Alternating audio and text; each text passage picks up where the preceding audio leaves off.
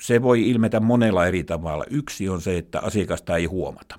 Asiakas tulee, joutuu odottamaan, hän ei ota kontaktia, hän menee pyytämään jotakin, häntä kohdellaan töykeästi, me takaisin pöytään ottamaan, kyllä me vuorollaan tullaan palvelee suakin. Siis suomalainenhan ei ole mikään asiakaspalvelija, ihan niin kuin sitä parhaasta päästä. Me ollaan pikkasen jöröjä jumpikoita, mutta me osataan palvella hyvin, jos me tahdotaan. Ja joskus, kun näkee, että se kerta kaikkiaan se tahdon siemenkin puuttuu siitä palvelusta, mieluummin nähtäisi se asiakas, että me äkkiä pois, niin silloin okei, okay, mä lähden pois.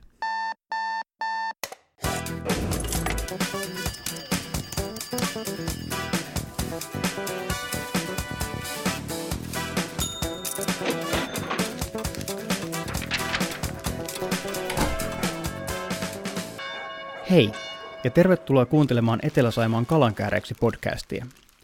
Minä olen Etelä-Saimaan ilmiötuottaja ja kalankääreeksi podaja Juho Maijala, ja tänään puhumme Lappeenrannan ravintolakulttuurista. Vieraanani on Saimaan ammattikorkeakoulun hotelli- ja ravintola-alan lehtori Lari-Pekka Ruotsi, joka on toiminut Etelä-Saimaan asiantuntijana ravintola-arvioissa.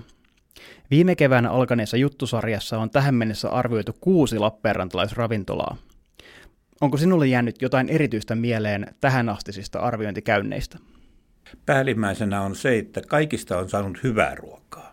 Onko se yllätys? Ei. Meillä on suomalainen ravintola-alan koulutus niin hyvällä tasolla, että olisi yllätys, jos niistä olisi saanut huonoa ruokaa. Jos mennään vähän enemmän yksityiskohtiin, niin mitä Lappeenrannan ravintolakulttuurille tällä hetkellä kuuluu? mun mielestä ravintolakulttuuri Lappeenrannassa kuuluu hyvää, mutta joskin sen ilme on hieman yksitoikkoinen. Mitä se tarkoittaa? mä tarkoitan lähinnä sitä, että suurkaupunkien ravintoloista poiketen ravintolan tarjonta Lappeenrannassa on hieman samankaltaista, samantyyppistä, eli tämmöisiä pikkasen parempaan herkutteluun tarkoitettuja ravintoloita, missä kenties ruoka-annokset ovat pikkasen hinnakkaampiakin. Täällä ei ole ainakaan ylitarjontaa. Tässä puhutaan siis jostain fine dining-tyylisestä. Sen tyyppisestä.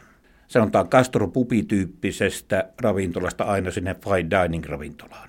No osaatko alan ammattilaisena arvioida, että mistä se johtuu, että tietyllä tavalla Lappeenrannan ravintolat eivät ainakaan tällä hetkellä välttämättä erotu toisistaan? Suurin syy on varmaan Lappeenrannan pieni koko verrattuna pääkaupunkiseutuun, pieni asiakasmäärä. Se ei yksinkertaisesti ole kovin kannattavaa. Mutta toisaalta ainakin musta vaikuttaa siltä, että ravintoloita kuitenkin on aika paljon, että vaihtoehtoja on useita, vaikka ne olisivatkin keskenään ehkä vähän samankaltaisia. Vaihtoehtoja on riittävästi, sanotaan näin. Ja nythän ravintolaruokailu painottuu hyvin pitkälle lounasruokailuun. Ja näitä lounaspaikkoja on Lappeenrannassakin aivan varmasti riittämiin, vaikkakin keskiverto suomalainen syö ulkona. Siis ulkona mä tarkoitan työpaikan ulkopuolella tai toimipaikkaruokailun ulkopuolella tai kotinsa ulkopuolella keskin, keskimäärin jopa kaksi kertaa kuukaudessa. Onko se paljon? Se on hirveän vähän. Eurooppalaisittain se on ihan naurettavan vähän. Osaatko sanoa, mistä se johtuu? Jälleen kerran on keskiössä hinta. Eli suomalaiset on pihejä? Ei välttämättä suomalaiset ole pihejä, vaan suomalainen ravintolaruoka on aika kallista, johtuen korkeista työ, työvoimakustannuksista, kenties tottumuksesta – korkeista arvonlisäveroista. Syöminen on mun käsityksen mukaan yksi ihmisen perustoimintoja. Ne kuuluu siellä Maslowin tarvehierarkiassakin primääriasioihin, nukkuminen ja syöminen. Nukkumisesta arvonlisäverotetaan 10 prosenttia, syömisestä 14 ja juominen, mikä on kaikista tärkeintä, siinä on arvonlisävero 24, jos siihen on pantu kuningasalkoholia mukaan ilmeisesti ihmiset toteuttaa sitä tarvetta syömällä yksinkertaisesti ja kotona sen sijaan, että kävisivät kovin säännöllisesti ulkona syömässä. Suomalaisista ravintolakävijöistä noin 19 prosenttia kuuluu tähän luokkaan, mitkä on tämmöisiä kotihiiriä Eli käyvät ravintolassa syömässä vain suurin, suurien juhlapäivien aikana, toisin sanoen äitienpäivänä, isänpäivänä, ja siinä se. Millaista tällaisille ihmisille on suunnitella ruokalistaa? Mm, aika haastavaa, koska nimenomaan tämmöiset kotihiiret, ketkä hyvin harvoin käy ravintolasta, he taas hyvin tarkoin tutkii ravintolan tarjontaa. He viihtyvät pitkäänkin tuolla ravintoloiden nettisivuilla. He lukevat lehtiartikkelit tarkemmin kuin moni muu tämmöinen fiilisruokailija. Ja heillä on odotukset ravintolan ruokaa kohtaan kovat nimenomaan siinä suhteessa, että se tarjonta vastaa sitä luvattua. Eli tämmöiset NS-kotihiiret osaa olla aika kriittisiä. Erittäin kriittisiä. Varmaan kriittisin ravintolaruokailijaryhmä. Suurin ryhmähän on tämmöiset vatsansa täyttäjät. Ja vatsansa täyttäjiä on pääasiassa miesten joukossa. Ja sen hän näkee suomalaista miehestä, että hän menee ravintolaan syömään täyttääkseen vatsan. Eli puhutaan mättöruuasta, muusta vastaavasta.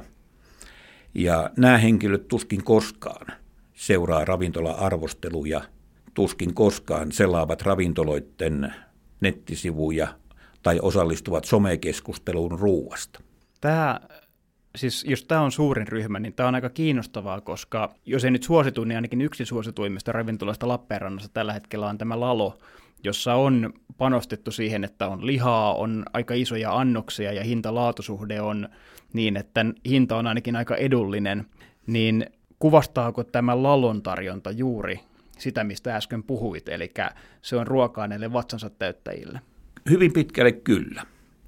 Eli tienvarsiravintolat, eli aakkosravintolat, ABC ja muut vastaavat nesteet, niin ne edustaa tätä ravintolatyyppiä, missä määrä on kaikista tärkein asiakkaiden keskuudessa.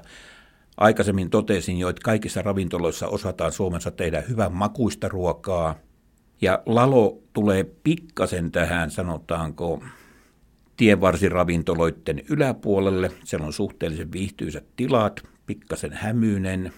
Valaistus oli kohdennettu ei täydellisesti, eli ei nähnyt mitä lautasella oli, vaikka katossa oli valo.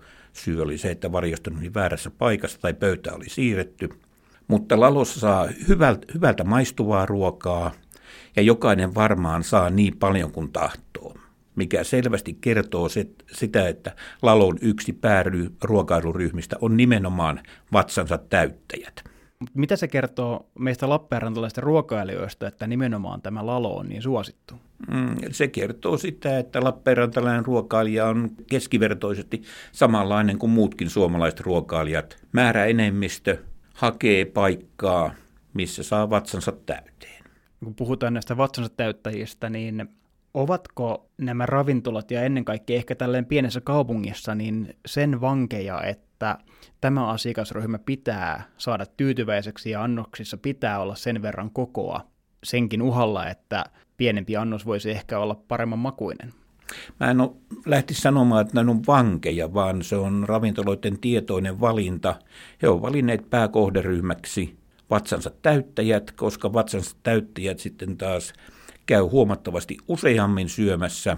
Heidän kertaustien määrä saattaa olla kolme-neljä kertaa viikossa, kun sitten herkut, herkuttelija tyytyy käymään kerran kaksi kertaa kahteen viikkoon. Paljonko näitä herkuttelijoita on suomalaisista ravintolakävijöistä? Noin joka viides, kuka käy ravintolassa, kuuluu tähän herkuttelijoiden ryhmään. Nyt se on huomattavasti pienempi ryhmä. Kyllä. No näissä Etelä-Saiman arvioissa ja varmaan vuosia ja vuosikymmeniä on aika paljon puhuttu puolivalmisteista ja pakasteista. Onko puolivalmisteiden käyttö ongelma tai huono asia? Ei missään nimessä. Etenkin jos puhutaan, puhutaan ruokailijaryhmästä vatsansa täyttäjät, jotka itse toivovat sitä, että ruoka tulee nopeasti, ravintola on matala kynnys, sinne voi mennä silleen kuin tulet, niin he eivät aseta suuria vaatimuksia sen ruoan alkuperälle, eikä sen eettisyydelle, eikä siihen, että onko se lähituottajan ruokaa, onko sen kotimaisuusaste mikä. Ja tässä suhteessa, kun hinta on määrävä tekijä, niin pakasteina, puolivalmisteina saadaan hintalaatusuhteisesti kaikesta parasta tavaraa.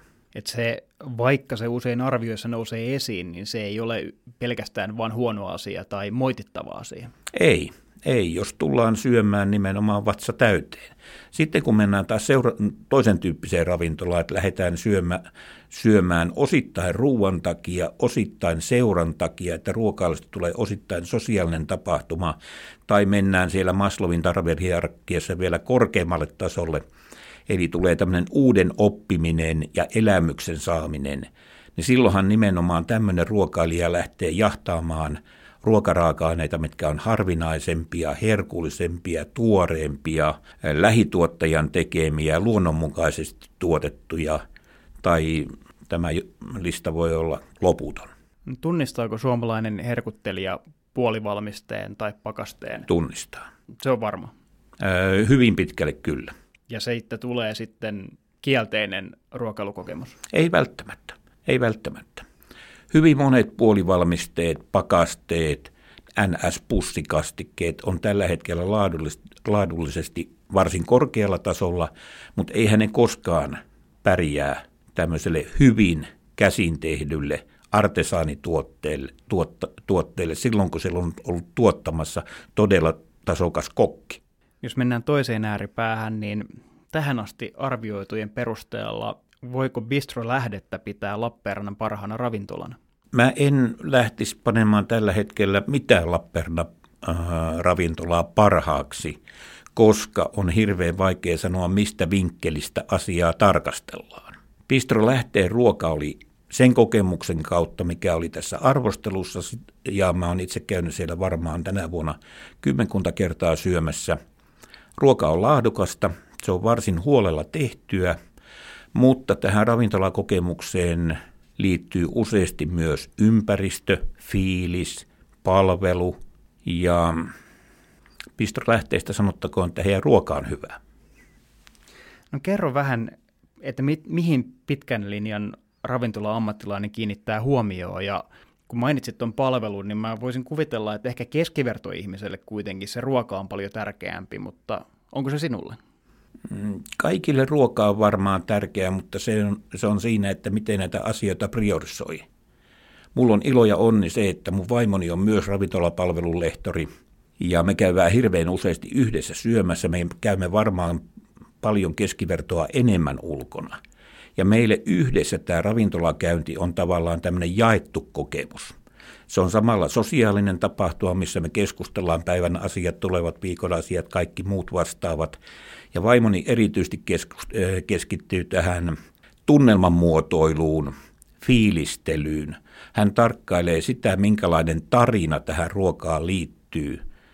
Ja mulle sitten jää tämmöinen peesaamisen paikka tässä. Mä myötäilen häntä ja ruokaa ja fiilistä.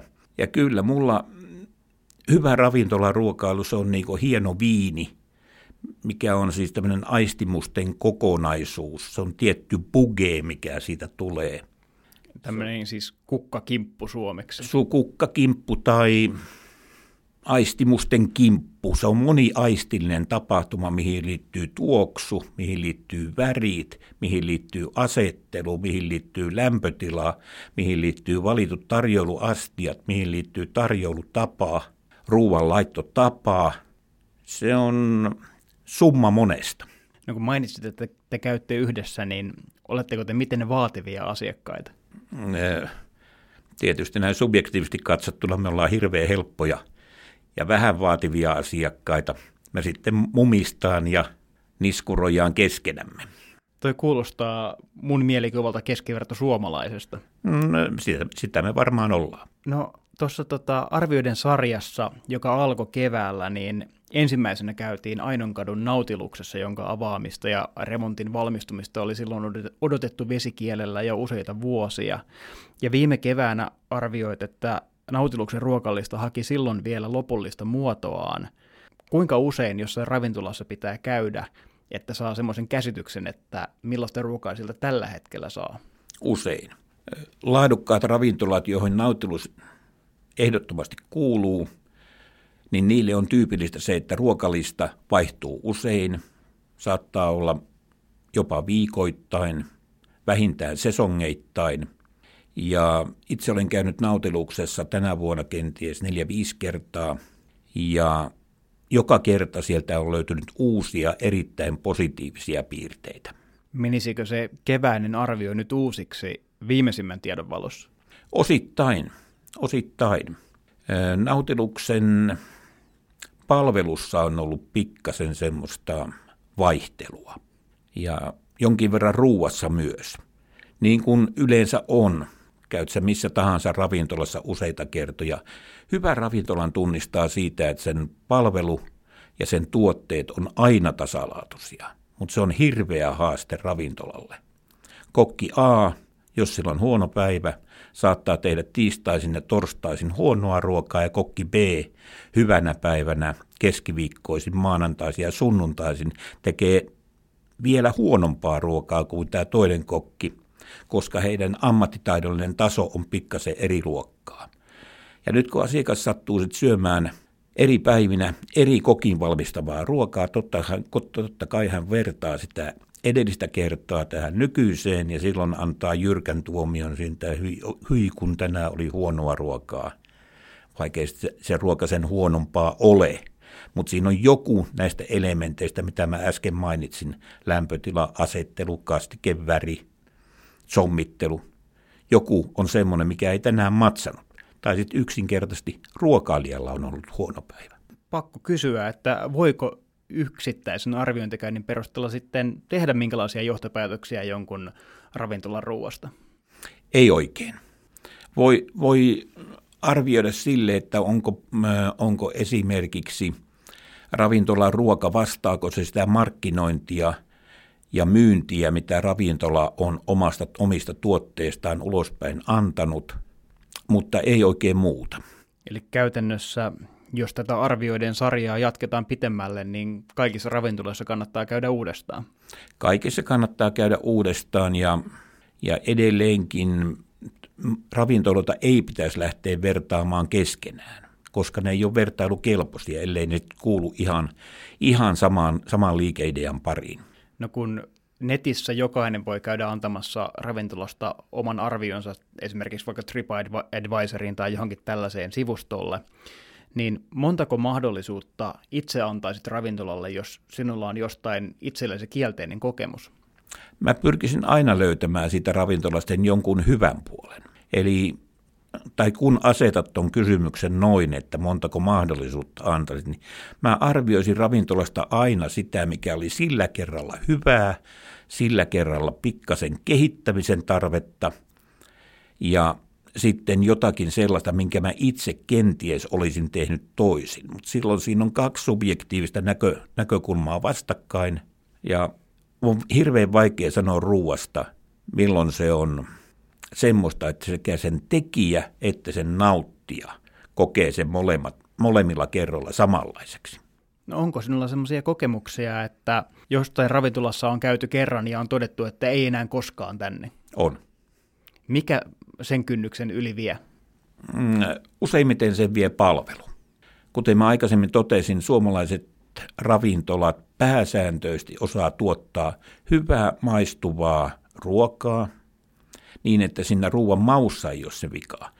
Mutta palvelu, jolla se sitten tämä tuote tuodaan pöytään ja tuodetaan asiakkaalle, saattaa joskus olla semmoinen, että ei kerta kaikkiaan tahdo mennä toista kertaa minkälaisia asioita se on? Siis puhutaanko pitkästä odottelusta vai töykeästä käytöksestä vai mikä on huonoa palvelua? Se voi ilmetä monella eri tavalla. Yksi on se, että asiakasta ei huomata. Asiakas tulee, joutuu odottamaan, hän ei ole kontaktia, hän menee pyytämään jotakin, häntä kohdellaan töykeästi, me takaisin pöytään ottamaan, kyllä me vuorollaan tullaan palvelemaan suakin. Siis suomalainenhan ei ole mikään asiakaspalvelija ihan niin kuin sitä parhaasta päästä. Me ollaan pikkasen jöröjä jumpikoita, mutta me osataan palvella hyvin, jos me tahdotaan. Ja joskus, kun näkee, että se kerta kaikkiaan se tahdon siemenkin puuttuu siitä palvelusta, mieluummin nähtäisi se asiakas, että me äkkiä pois, niin silloin okei, mä lähden pois. Miten asiakkaan pitäisi toimia, jos esimerkiksi joutuu odottelemaan tai tuntuu siltä, että palvelu ei pelaa, vai onko siinä mitään tehtävissä? Kyllä siinä on tehtävissä. Asiakkaan on hyvä huomauttaa henkilökunnalle, että hei, olen täällä ja minulla on rahaa taskussa. Tälläkin rahalla maksetaan osa sinun palkasta. Mitä mieltä muuten olet, pitäisikö Suomessa olla jonkinlaista tippauskulttuuria? Pitäisi. Se parantaisi. Kyllä. Millä tavalla? Mä oon itse niin vanha jo, että mä oon elänyt sitä aikaa, kun tippikulttuuri oli olemassa. Mä oon itse työskentellyt puhtaasti tarjoulurahapalkkioisena henkilönä niin baarissa kuin itse viinurina. Ja totta kai raha lisää motivaatiota tehdä työ, eli se asiakaspalvelutyö paremmin. Se jouduttaa sitä palvelua ja se saa sitä laadukkaampaa. Kun sanoit, että olet pitkän aikaa työskennellyt ravintola-alalla, niin mikä siis oma taustasi on? Mä olen eteläkarjalainen, asunut Imatralla lapsuuteni ja niin kuin nytkin, eli paluumuuttaja. Mä olen Imatran valtion hotellissa oppinut sanomaan hyvää päivää, mitä saisi olla ja kiitos. Ja sen jälkeen mä oon näitä taitoja käynyt syventämässä tuolla maailmalla. Mä oon toiminut paarimestarina, vastaanottovirkailijana, hotellijohtajana, ravintolapäällikkönä, yökerhopäällikkönä. Mä oon pyörittänyt kahta omaa hotellia, kahta omaa ravintolaa ja sitten mä päätin jalkautua koulumaailmaan. Kauanko olet toiminut opettajana? Nyt mä oon toiminut yhtäjaksoisesti vuodesta 1991. Eli tuon pitkän ravintolauran jälkeen vielä aika pitkään olet toiminut opettajana. Mä oon sen verran vanha mies, niin mä oon ehtinyt tekemään kaikkea. Ilmeisesti viitsit vielä käydä ulkona syömässä, vaikka takana on noinkin pitkä ura ravintola-alalla ja hotelli- ja ravintolakouluissa, niin eikö siinä, siihen ulkona syömiseen ole missään vaiheessa kyllästynyt? En. Syöminen on mun harrastus. Mä syön mielelläni, mä mielelläni juon jotakin, mikä liittyy mukavasti siihen ruokaan. En missään nimessä sylkäse viinilasiin. Olen innokas viinin harrastaja, mutta siitä huolimatta en ole varmaan 35 vuoteen ollut päihtyneenä. Mutta jos ajattelee, että teidänkin taloudessa on kaksi ravintola-alan lehtoria, niin tälleen jos palataan tähän suomalaiseen pihiyteen, niin eikö teillä syntyisi ihan hyvä ateria kotioloissakin? Me syödään kotona hyvin joka päivä. Me valmistamme joka päivä ainakin yhden aterian, oli sitten aamiainen, lounas tai päivällinen kotona. Emme ole ikinä käyttäneet puolivalmisteita, emme eineksiä. Lapsillamme ei ole minkäännäköisiä allergioita. Me ollaan aina luotettu lähiruokaan. Me ollaan aina syöty itse tehtyä ruokaa. Tämä kuulostaa siltä, että teillä jokainen ateria on jollakin tavalla tärkeää tai että siihen kiinnitetään ainakin jonkin verran huomiota? Meillä ateria on se perheen kohtaamishetki. Vaikka nyt kun lapset on muuttaneet jo kotonta pois, he hyvin useasti tulee mielellään jakamaan meidän ruokahetken. Molemmat poikani laittavat itse ruokaa paljon.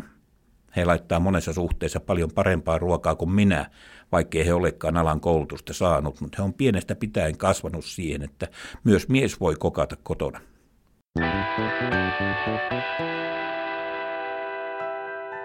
Vielä lopuksi, niin tähän astisissa ravintola-arvioissa on jokaisessa kiinnitetty myös jollain tavalla huomiota kasvisvaihtoehtoihin ja vegeruokaan.